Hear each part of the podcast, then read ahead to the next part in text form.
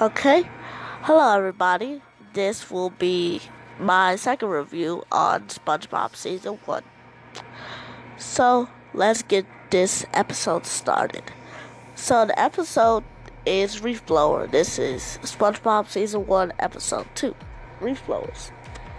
And this has to be, when I first watched it, it was very, very interesting.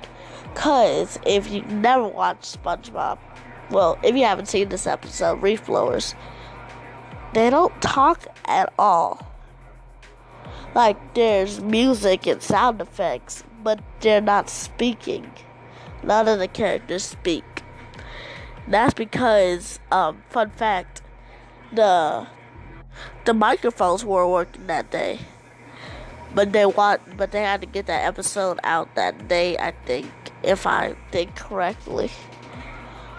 So that's why there's no sound. I mean, that's why there's no dialogue.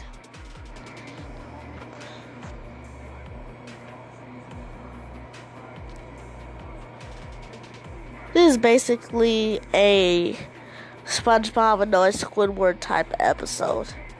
SpongeBob gets his reef blower out and starts annoying Squidward.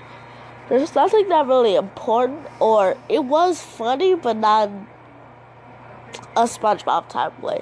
Because SpongeBob has humor that's more dialogue based, but when you take the dialogue out and it's just um, physical humor, it doesn't have that same SpongeBob charm to it, if you know what I mean. And this all, this whole episode really just starts off with a shell. It's Squidward's fault that SpongeBob is annoying him, cause there was a shell on Squidward's um.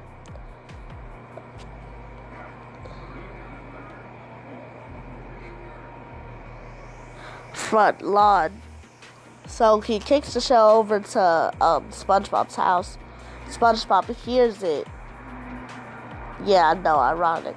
SpongeBob hears it and goes downstairs, get his reef blower, and stuff starts happening. His reef blower doesn't work right. He blows sand over to um, Squidward while he's trying to eat. It's just a bunch of shenanigans that happen in this episode, really. But this is an okay episode. And then they kind of break the fourth wall and then not break the fourth wall.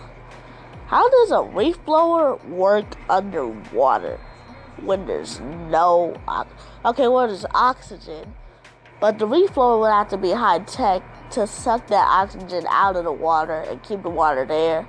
So it would just be hydrogen peroxide in the ocean. If you're very smart in science, you know what I'm talking about.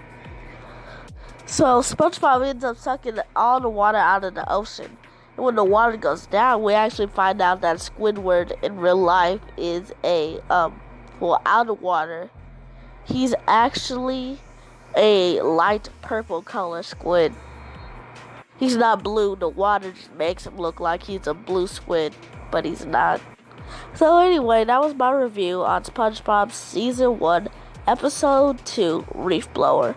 I give this episode a six out of ten. Bye, everybody.